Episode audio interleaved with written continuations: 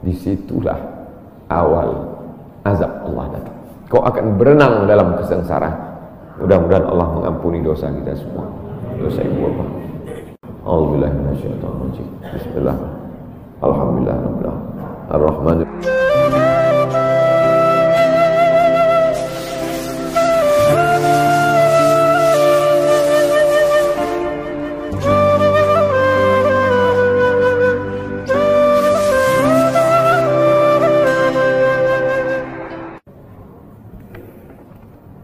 Semoga Ustaz senantiasa diberikan Allah kesehatan.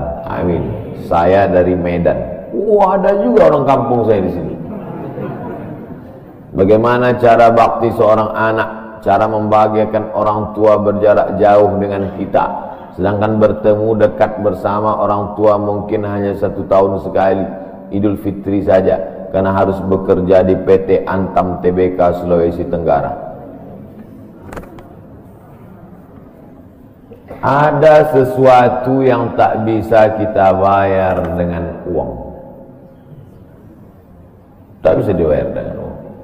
Yang bisa merasakan ini orang yang orang tuanya sudah meninggal. Yang masih hidup tak bisa. Lam ya'rif man lam yadhuq.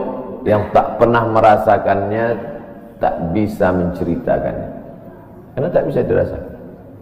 Setelah orang tua itu tak ada, barulah kita rasa dunia ini hampa, tak ada guna. Duit itu tak ada gunanya, mobil itu tak ada gunanya, rumah itu tak ada gunanya, apapun tak ada gunanya. Waktu dapat saya gelar doktor dari Sudan, pulang saya ke rumah, tak ada guna, tak bisa lagi diceritakan. Dulu apapun yang dapat diceritakan, mak aku dapat sorban dari mak, aku dapat PC.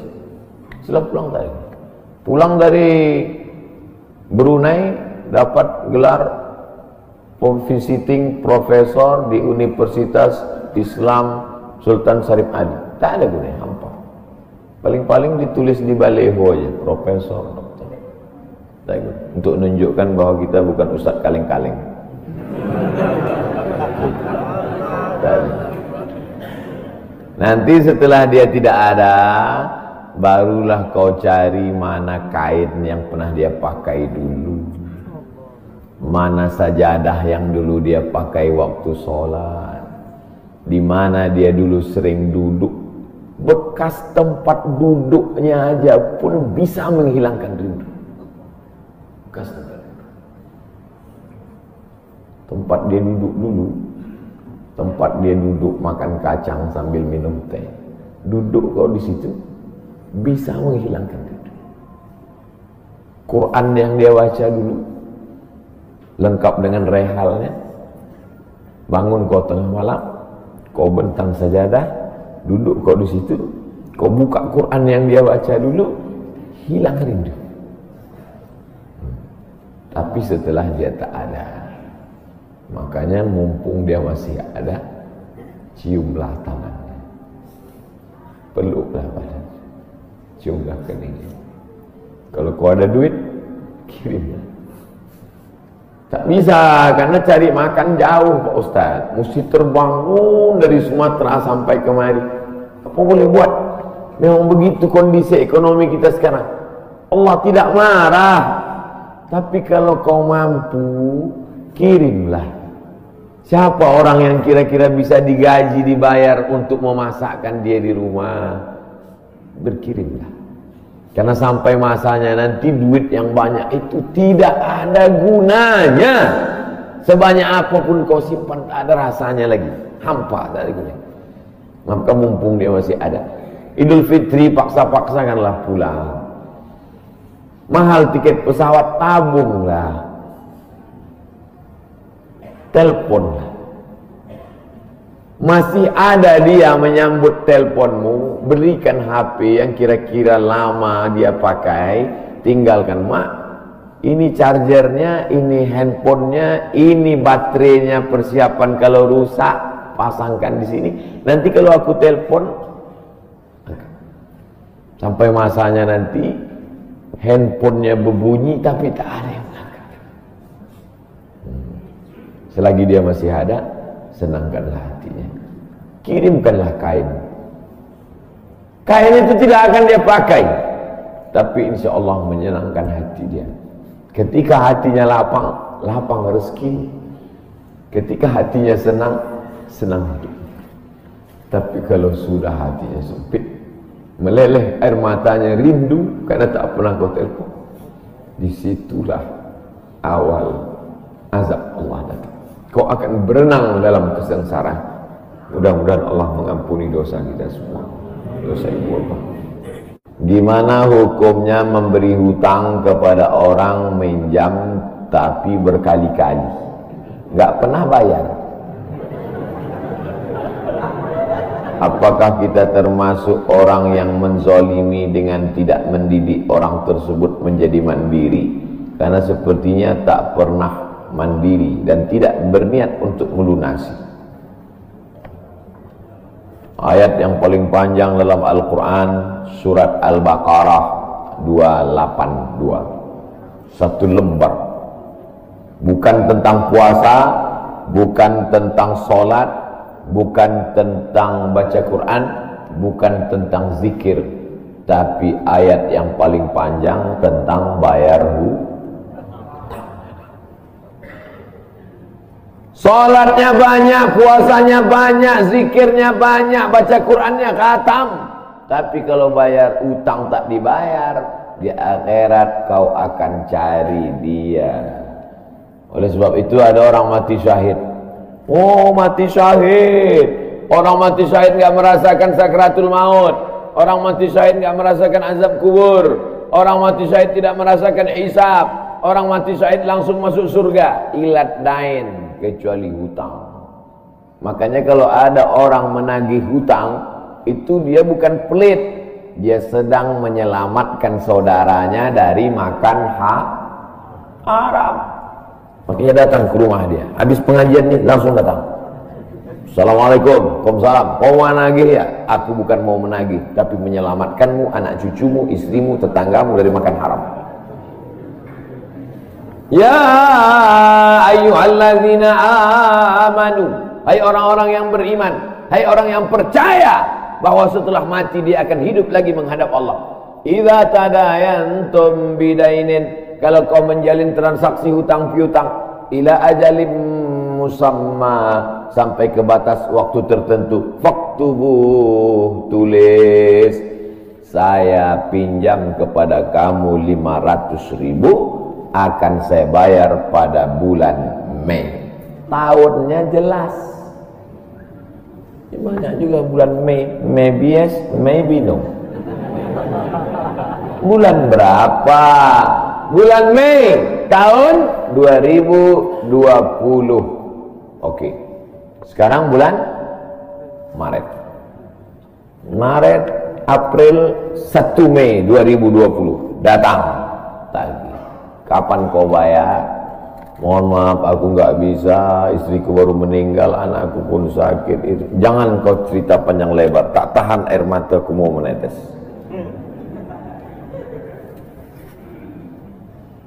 Kalau dia dalam kesulitan, fanaziratun ila maisarah, tunggu sampai dia lapang.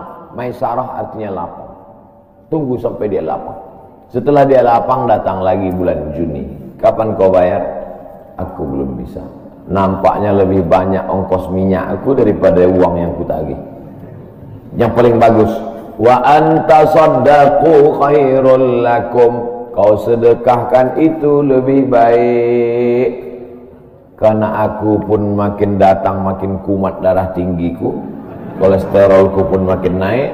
Jadi untuk yang 500 ribu itu kusedekahkan aja, ambil. Tapi yang menghafal ayat ini yang ngasih pinjaman, bukan yang minjam. Sekarang banyak salah hafal, yang minjam pula yang hafal. Begitu kita tagih, kapan kau bayar? Wa antasaddaqu khairul lakum, kau sedekahkan itu lebih baik. Itu ayat aku. Ayat kau 8282. Banyak sekarang orang salah hafal ayat. Jadi dalam Islam hutang piutang adalah ajaran tolong menolong, tertulis dalam Quran, namanya fikih muamalah. Ada fikih ibadah, sholat, zakat, puasa. Ada fikih jihad, jihad fisabilillah. Ada namanya fikih muamalat, hutang piutang, gadai menggadai, pinjam meminjam, murabahah, mudharabah, bagi hasil. Maka hutang piutang ini cara tolong menolong, jangan sampai dihilangkan. Tapi kalau tidak mendidik, maka Islam bukan agama yang memanjakan orang. Apa itu bid'ah? Bid'ah membuat sesuatu yang tidak dibuat oleh Nabi Muhammad SAW. Tidak ada dalilnya dari tiga aspek: qauli, fi'li, takriri. Perbuatan yang tidak ada dalilnya bid'ah. Jangan dikatakan perbuatan yang tidak dibuat Nabi bid'ah. Perbuatan yang tak ada dalilnya bid'ah. Karena kalau dikatakan yang tidak dibuat Nabi bid'ah, Nabi tidak pernah pakai peci. Tunjukkan saya mana hadis Nabi pakai peci. Berarti peci ini bid'ah. Nabi mimbarnya tangganya dari depan. Ini masjid tangganya dari belakang, berarti mimbar ini bid'ah. Mimbar Nabi tangganya dari depan, 3 lantai, 1, 2, 3. Jadi yang dimaksud dengan bid'ah perbuatan yang tidak ada dalilnya. Misalnya jam 12 siang ada bapak-bapak di panas terik tegak menghadap matahari. Pak, bapak ngapain? Aku mengagungkan Allah di bulan Rajab. Bid'ah itu, karena tidak ada dalilnya sama sekali. Tapi selama ada dalilnya, tidak boleh kita katakan orang itu melakukan perbuatan bid'ah. Malam Jumat baca Yasin, kumpul 10 orang baca Yasin, Yasin wal Qur'anil Hakim innaka laminal mursalin. Bid'ah. Loh, coba lihat dalilnya. Yang dibacanya itu Quran apa Quran? Quran. Baca Quran apa pahala? Yasin itu Quran atau enggak Quran? Quran. Man qara'a Yasin fi lailatin, siapa yang baca Yasin suatu malam, asbaha maghfuran lah, subuhnya sudah diampuni dosanya. Mestinya baca Quran itu semua, tapi karena dia enggak sanggup semua, dia pilih hati Quran. Hati Quran itu Yasin. Sentuhlah dia tepat di hatinya, dia akan jadi milikmu untuk selamanya. Makanya orang sebelum ngapal Quran semua, yang dihafal hatinya dulu. Itu sebelum ngapal Quran, yang dihafal hatinya dulu. Apa hati Quran? Ya, ya sih. Tapi jangan hatinya aja seumur hidup, yang lain juga. Nah, jadi jangan salahkan orang baca Yasin. Baca Yasin bid'ah. Yasin kan Quran. Baca Yasin malam Jumat nggak masalah, seumur hidup baca Yasin masalah, karena banyak surat yang lain. Baca juga Al-Fatihah, Al-Baqarah, Al-Nisa, Al-Imran, Al-Nisa, Al-Ma'idah, Al-An'am. Ada anak yang kurang ajar kepada orang tuanya, bagaimana caranya berbakti kepada orang tua yang telah wafat? Apakah anak ini masih dapat ampunan Allah Subhanahu wa ta'ala? Datanglah seorang bapak mengadu kepada Umar bin Khattab. Assalamualaikum Khalifah Amirul Mukminin Umar bin Khattab. Waalaikumsalam. Ini anak saya kurang ajar, tolong dihajar dulu. Kata Umar bin Khattab. Umar bin Khattab orangnya bijaksana, dia tidak mau main pukul, dia tanya dulu, kenapa kau kurang ajar pada bapakmu? Hai Umar bin Khattab, kata anaknya. Iya. Apakah seorang anak itu punya hak terhadap bapaknya? Ya. Apa hak anak? Mencarikan ibunya yang solihah, memberikan nama yang baik, memberikan makanan yang halal. Itu hak anak. Kata anaknya, ibuku tidak baik, makanku tidak halal, namaku pun tak baik. Apa kata Nabi kepada bapaknya? Apa kata Umar kepada bapaknya? Laqad aqaqtahu qabla an ya'aqqa alaik. sebelum anakmu durhaka kepadamu, kau sudah durhaka duluan kepada anak. Jadi kalau begitu ada anak durhaka, ada bapak durhaka. Ini jangan sampai anak bapak tahu. Nanti dia pulang, anak durhaka loh. Dia senyum, kau bapak durhaka. Ibunya tak baik, namanya tak baik, makannya tak baik. Kasih dia nama yang baik, kasih dia makan yang halal. Kadang-kadang kenapa otaknya tak lurus? Karena makannya tak halal. Dikasih dia makan rishwah, makan sogok, makan haram. Kenapa kau kasih makan haram? Gimana lah Pak Ustadz, yang haramnya aja pun payah. Allah sediakan alam semesta begitu banyak yang halal, kenapa kau kasih dia makan haram? Jangan pernah kasih anak makan haram. Pesan kakek saya, datuk saya, kalau bahasa kampungnya grandfather. Cucuku 40 orang, yang satu ini jangan sekolah umum. Maksudnya saya tak dikasih sekolah umum, maka saya tak pernah sekolah umum. Sekolah ibtidaiyah, sanawiyah, aliyah, Al-Azhar, Maroko, Sudan. Tak pernah sekolah umum. Cucuku yang ini jangan sekolah umum, jangan kasih makan haram, nanti otaknya gelap. Cucuku yang ini jangan kalian kasih makan haram, nanti otaknya gelap.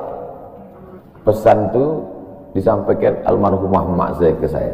Kau pun nanti anak kau jangan kau kasih makan haram, nanti otaknya gelap.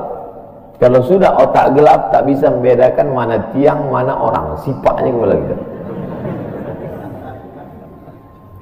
Nah, jangan sampai anak kita durhaka gara-gara kita bapak yang durhaka. Kalau anak sudah durhaka, meninggal orang tuanya, setelah itu dia bertobat, bagaimana cara minta ampunnya? Maka dia bersedekah. Mana dalilnya? Seorang sahabat datang menjumpai Nabi. Ummi matat, ibu saya sudah meninggal. Apa atasaddaqu anha? Kalau saya bersedekah, apakah pahalanya sampai kepada almarhumah ibu saya? Kata Nabi, tasaddaq, bersedekahlah, sedekahmu sampai. Maka wahai anak-anak durhaka yang sudah mati ibu dan bapakmu, maka datang kau habis pengajian ini langsung ke tempat anak yatim, panti jompo, sekolah-sekolah, pondok pesantren. Tanya Pak Kiai, Pak Kiai, apa yang kurang di pesantren ini? WC. Karena pesantren santrinya 1000, WC-nya 2. Bayangkan panjang antriannya. Berapa yang keluar dalam celana?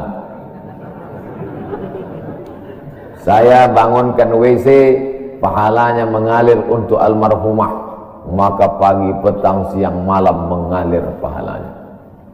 Sedekah. Ayu sedekatu afdal, apa sedekah yang paling afdal? Sakyul ma, memberi air minum. Sedekah yang paling afdal, kasih air minum. Saya ceramah di Banjarmasin, di depan rumah seorang pejabat. Itu ada kulkas tapi nggak sampai beku, freezer. Setiap dipencet keluar air dingin. Gelasnya dikasih pakai rantai besi, takut dilarikan